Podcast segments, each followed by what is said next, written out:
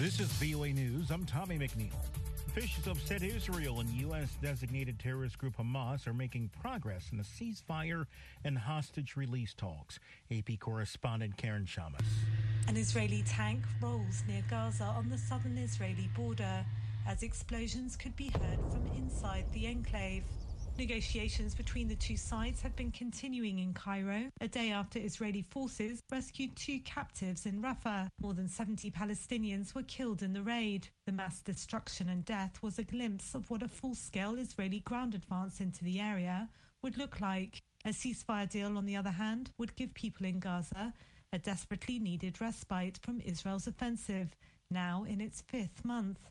I'm Karen Chammas. Ukrainians in the capital, Kiev, said Tuesday that they felt the passage of a U.S. military aid bill was crucial for the country's war effort against Russia.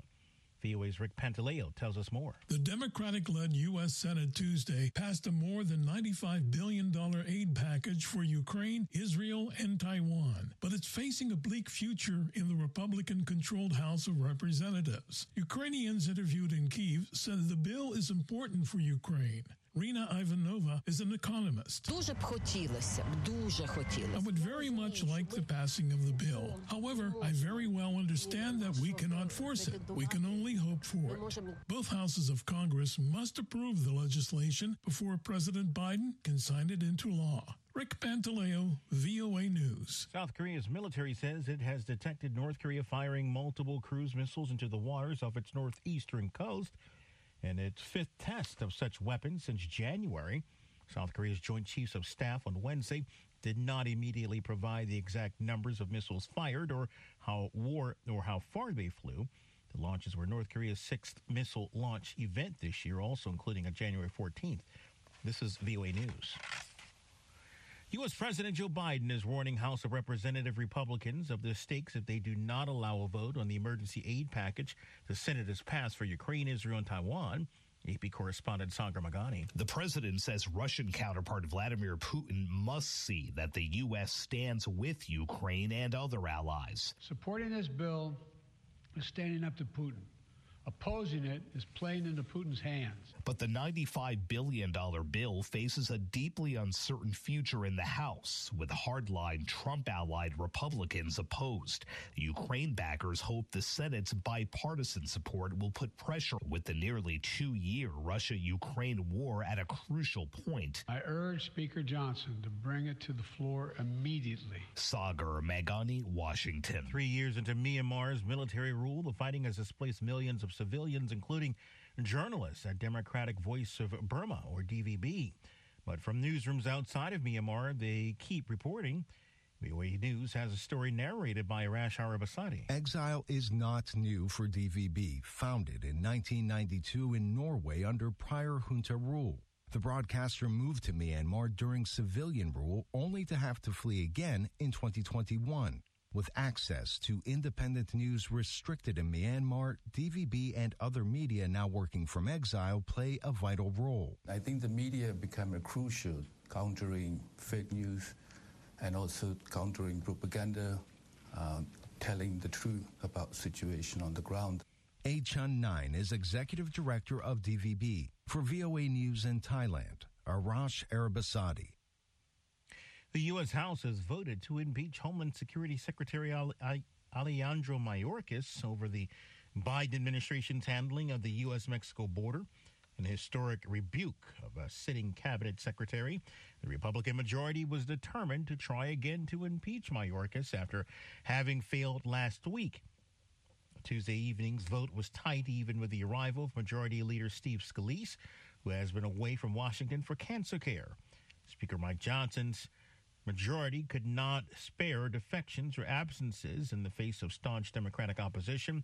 President Joe Biden called the impeachment of Mayorkas a blatant act of unconstitutional part- partisanship that has targeted an honorable public servant in order to play petty political games.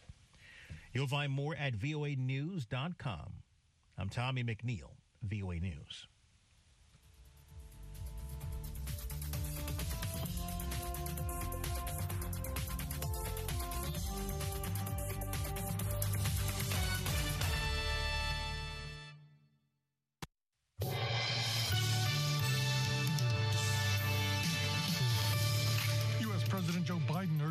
House of Representatives to vote on a Senate approved $95 billion aid package for Ukraine, Israel, and Taiwan. History is watching. History is watching. History is watching. Estonia says Russia is preparing for a military confrontation with the West. Kremlin is probably anticipating a possible conflict uh, with NATO within the next decade. And the very first dinosaur bones were found 200 years ago. In all that time, what have we learned? How they lived, how they evolved, and what doomed them. Today is Wednesday, February 14th, and this is VOA's International Edition. I'm Scott Walterman. The U.S. Senate approved a $95 billion aid package for Ukraine, Israel, and Taiwan early Tuesday. But as we hear now from VOA's congressional correspondent, Katherine Gypson, the bill faces a tough path to passage in the Republican majority U.S. House of Representatives. Crucial moment for 60 billion in aid to Ukraine, 14 billion in aid to Israel, and billions for Indo-Pacific countries confronting China as the U.S. Senate passed a major foreign aid bill Tuesday. President Joe Biden called on the Republican majority U.S. House of Representatives to consider the bill. But call on the Speaker to let the full House speak its mind and not allow a minority of most extreme voices in the House to block this bill even from being voted on. Speaker of the House Mike Johnson said Monday the House would not take up that vote without changes to the U.S. immigration system. A tentative $118 billion bipartisan agreement that included some border security measures collapsed last week after former President Donald Trump encouraged Republicans to vote against sending more aid to Ukraine. But let's say we give all this money, we were already into Ukraine for over $200 billion. And they could make a deal with Russia in the next three weeks, and all of a sudden they don't want to deal with us anymore. Democrats hailed passage of the foreign aid bill as a key moment in American leadership in global crises. One of the most historic and consequential bills passed the Senate, a bill that so greatly impacts not just our national security, not just the security of our allies, but also the security of Western democracy as we know it. Republican lawmakers are divided over sending more aid to Ukraine, arguing the money is better spent on domestic security. What we asked for is as long as the administration had a high priority of supplying another 60, 60 plus billion to Ukraine to help Ukraine secure its border, we thought maybe, just maybe, we could use that as leverage to force this administration to secure our border.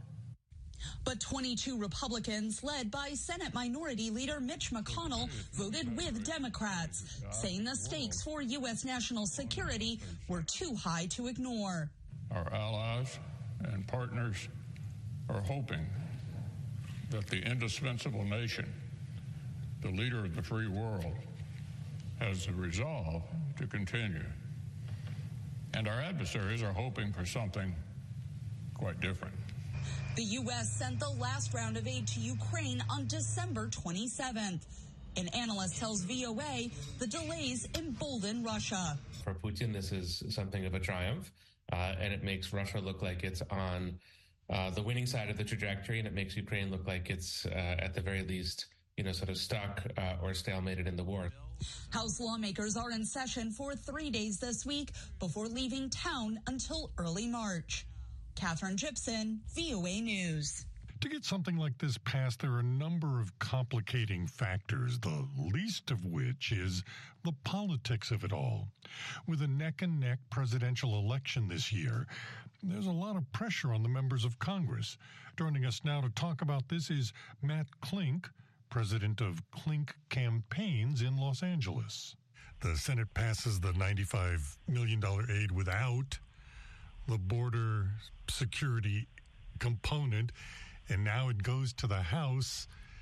And even though the president urges them to just do an up or down vote, that's gets that's where it gets tricky, right? It absolutely is tricky. Yeah, I mean, it, the the question, significant questions remain about whether the $95 billion uh, supplemental bill that passed the Senate uh, with a very uh, sizable majority, veto-proof majority, will even get a vote in the House of Representatives.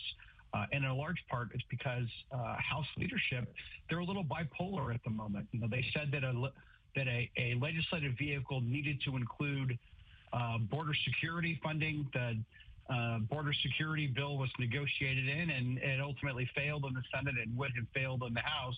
And now the, the Republicans in the House are saying that they won't take this up because it doesn't include border security. So it, it, it's the speaker is definitely in a tough spot, and it's unknown if a majority of the Republicans uh, in the House do and do indeed support this package. Now they they needed Republicans, and and Republicans did cross over to vote yes in the Senate more than people expected. Um, there's probably those votes in the House, but like you said, will it ever get to the floor? Maybe you can explain to people that don't really understand that what we mean. Sure. So, you know, the Republicans hold a very, very slim majority in the House of Representatives. Uh, the, the Democrats are trying to use something called a discharge petition, where a simple majority of the House members, so in this case it would need some Republican votes, would file this discharge petition and petition, and this measure would come onto the House floor and would be open for debate and a vote. Now the challenge is is that if the speaker were to allow this to happen, it would further weaken an already weak weak speakership and would likely you know, put the Republicans into the form of being virtually irrelevant. So it's very, very likely that the speaker will enforce rigid party discipline and either allow changes to be made to the legislation or will not allow it to come to a vote at all and will do what they've done in the past, take up individual chunks of this aid uh, separately, like Israel aid, Taiwan aid, etc. Political strategist Matt Klink now, politics were most certainly at play on Tuesday in the Congress as Republicans impeached U.S. Homeland Security Secretary Alejandro Mayorkas, the culmination of months of attacks against the Democratic official over a surge in migrants crossing the U.S. southern border. The Republican led House of Representatives passed two articles accusing Mayorkas of willful and systematic refusal to enforce immigration law and breach public trust. But he is almost certain to be acquitted by the Democratic led Senate. Back to Russia now and the threat it poses to Europe. Estonia's Foreign Intelligence Service says Russia is preparing for a military confrontation with the West within the next 10 years. Reuters correspondent Rachel Faber has this part of the story. Its Foreign Intelligence Service said on Tuesday that the assessment was based on Russia's plans to double the number of forces stationed along its border with Finland, Estonia, Lithuania, and Latvia. This is Kaupo Rosin, chief of the intelligence service. And we also see that the Kremlin is probably anticipating a possible conflict uh, with NATO within the next decade or so. That's from their perspective. Uh, without uh, specifying what does it exactly mean. Would it be a direct uh, military action in Baltic states or somewhere else? He says right now, Russia doesn't have the manpower, partly because it has to keep troops in Ukraine, and that NATO and its allies were moving in the right direction to counter the Russian threat. A growing number of Western officials have warned of a military threat from Russia to countries along the eastern flank of NATO, calling for Europe to get prepared by rearming. Estonia and the other Baltic states have increased their military spending since Russia annexed Crimea in 2014. And NATO allies have raised their presence in those countries. Germany, in its first permanent foreign deployment since World War II, plans to have 4,800 combat ready troops in the region by 2027. Rosin added that unless Western support to Ukraine is sustained or increased, it is unlikely to be able to change the situation on the battlefield. Reuters correspondent Rachel Faber.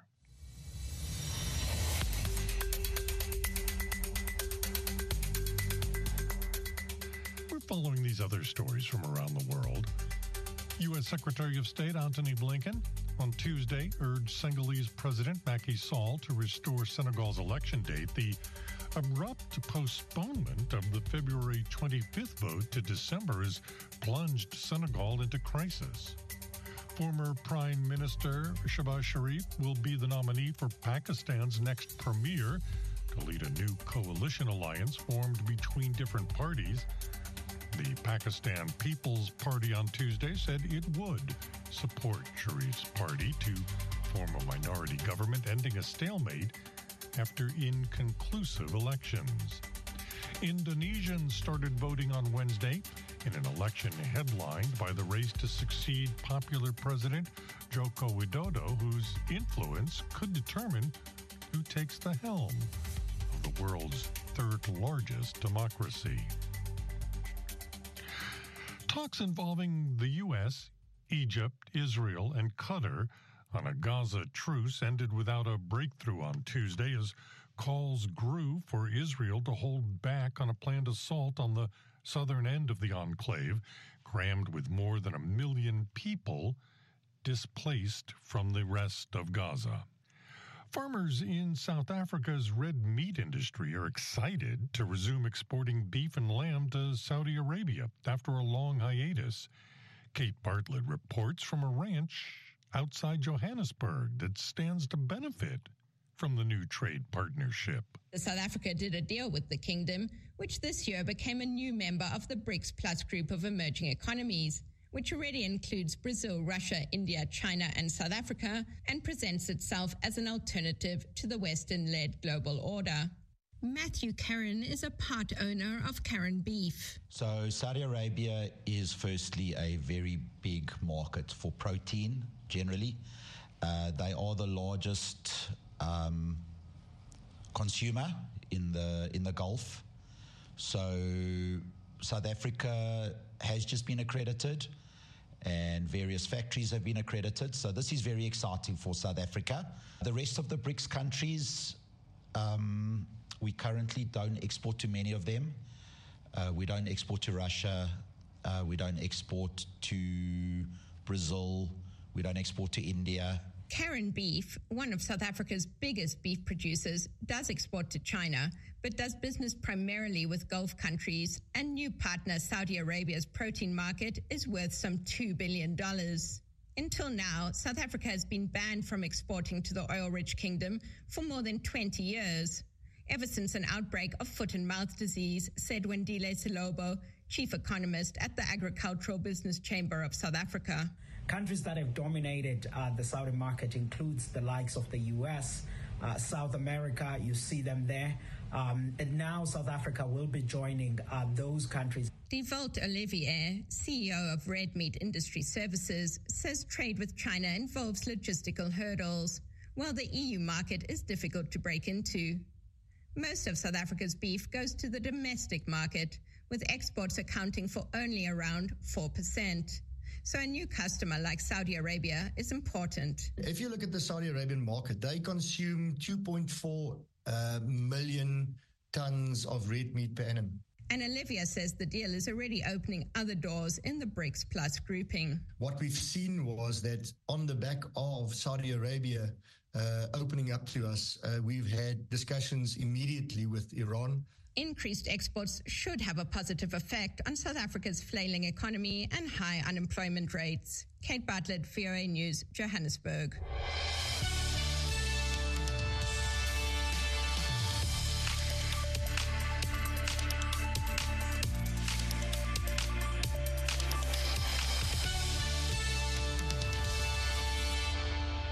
VOA's International Edition continues. I'm Scott Walterman. February 13th was World Radio Day. So, to mark the day, VOA's Cristina Caicedo Smith met up with, well, a bunch of little me's, students taking part in a local news program that teaches them media skills, including how to produce a podcast. Every Friday afternoon, a group of teenagers and young adults meets, eat snacks, works on their laptops, and talk about local news. With them is Kristen Clark, the Community Engagement Director at Arlington Independent Media. The nonprofit focuses on media training and resources for community news, including programs for youngsters who want to learn about media. We reach out to kids across all of the high schools, um, and we, we reach out to kids who are interested in writing, who are interested in multimedia, but also who are interested in government and politics, um, kids who, are, who speak foreign languages at home. Like, um, really, the philosophy is that everyone has a story to tell. At their weekly editorial meetings, the high school and college students talk about possible angles for their stories and the people they may interview. They also each create an episode for the Arlington AMP podcast. Students choose a story to cover and work on it for six weeks. Clark says the experience gives listeners a young person's perspective. We had a student that went and did a story about a local, um, like a highway redevelopment plan um, that is going to take place over the next 30 years. And he was like, I, am the exact kind of person that's going to be around in 30 years um, when this comes to fruition. Another student combined a world record attempt with a look into local transit issues. Cody Finnegan, a high schooler, is interested in public planning and city development. I'm going to um, under um, attempt a, a, world record for the um, fastest time visiting all the metro stations in the um, the DC area. Um, the current record is eight hours, and I'm going to turn this world record attempt into the next episode, hopefully, of the Arlington AMP. Finnegan fell five minutes shy of the world record, but used the attempt to report on concerns about DC Metro budget gaps and delays. Clark says the students cover community wide issues, but also topics closer to home.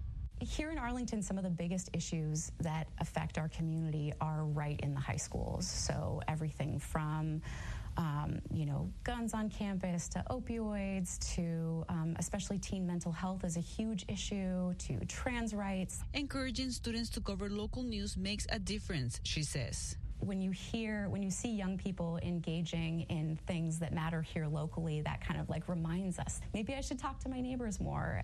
Cristina caicedo smith voa news. And finally in the year 1824 two hundred years ago, William Buckland found the first dinosaur bones in Oxford, England. In the 200 years since, dinosaur science has flourished.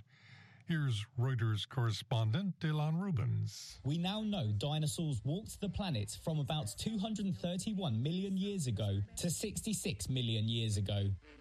But even after two centuries, the research is far from done. In 1824, English naturalist and theologian William Buckland addressed the Geological Society of London, describing an enormous jaw and limb bones unearthed in a slate quarry in a village near Oxford.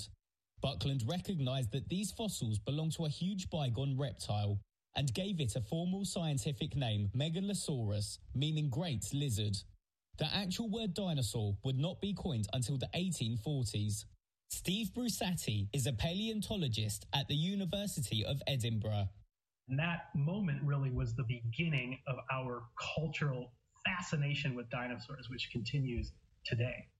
In the 1960s, the identification of the smallish meat eating dinosaur, Deinonychus, shook up dinosaur science. It showed that dinosaurs could be small and agile somewhat anatomically similar to early birds like Archaeopteryx, confirming how birds evolved from small, feathered dinosaurs.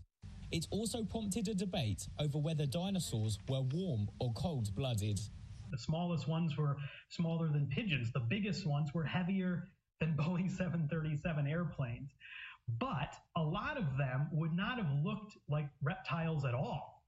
A lot of dinosaurs were covered in feathers. Some dinosaurs had wings. And those kind of fossils would have been unfathomable to Buckland. And they show just how far our perception of dinosaurs has changed in the last two centuries. And then there's the mystery of how dinosaurs became extinct. It had long puzzled scientists, with various hypotheses offered. In 1980, researchers identified a layer of sediment dating precisely to the end of the dinosaur age. It contained high concentrations of iridium, an element common in meteorites, indicating a huge space rock had struck Earth. The Chicxulub crater in Mexico, stretching 112 miles wide, was identified as the impact site of the asteroid that wiped out three quarters of Earth's species, including the dinosaurs. More than 2,000 dinosaur species are now known, and paleontology is a vibrant international science. Remarkable fossils are being found in places such as China, Argentina, Brazil, South Africa, and Mongolia. Paleontologists put cranial fossils into CT scanners to build digital models of dinosaur brains and ears, gaining better knowledge of dino senses like sight, hearing, and smelling. And Brusatte says advances in technology, including artificial intelligence, is the next step to a better understanding of dinosaurs. AI, machine learning, this, this is all the rage in, in so many different fields and so many aspects of our lives these days, for better or for worse. But in paleontology, it is probably the next new big frontier. If we want to understand the big patterns of dinosaur evolution, how dinosaurs changed over time, as the Earth was changing over time, it's these enormous databases that can be analyzed by AI techniques that are going to give us that really critical insight. Reuters correspondent Ilan Rubins. This has been International Edition on the Voice of America. On behalf of everyone here at VOA, thank you so much for listening. For pictures, stories, videos, and more, follow VOA News on your favorite social media platform and online at voanews.com. In Washington, I'm Scott Walterman.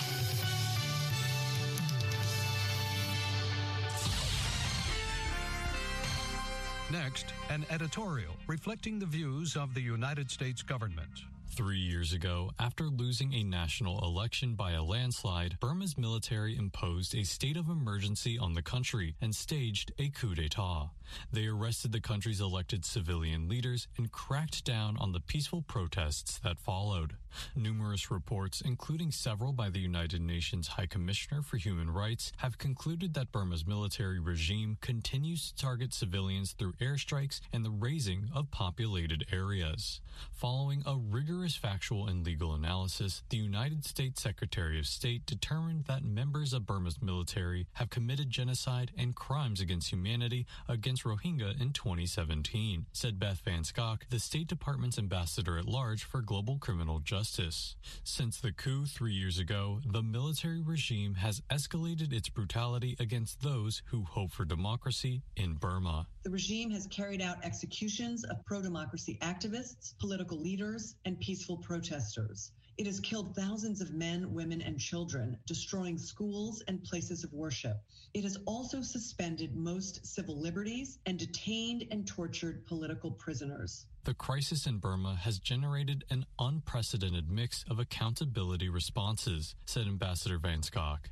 Gambia, with the support of the Organization of Islamic Cooperation, initiated a lawsuit in the International Court of Justice in The Hague, accusing Burma of violating its obligations under the Convention on the Prevention and Punishment of the Crime of Genocide. In January 2020, the International Court of Justice ruled that Burma must take measures within its power to prevent genocide against Rohingya and to preserve evidence. The United States has shared information with the Gambia's lawyers as they prepare their submissions to court. An end to the violence and repositioning of Burma on a path to democracy are a top priority for the United States. The United States has ramped up economic and political pressure on the military regime, including by restricting U.S. dollar transactions with state owned enterprises that enable the military to kill and harm civilians. The U.S. government has also provided nearly $4.2 billion in assistance to assist refugees in Bangladesh and also for other needs, said Ambassador Van Schaack. Going forward, the United States will continue to conduct extensive documentation of the atrocities and to call for accountability for human rights abuses and for corruption, she said. We will continue to support the people of Burma in their own efforts to seek truth, justice, and accountability. That was an editorial.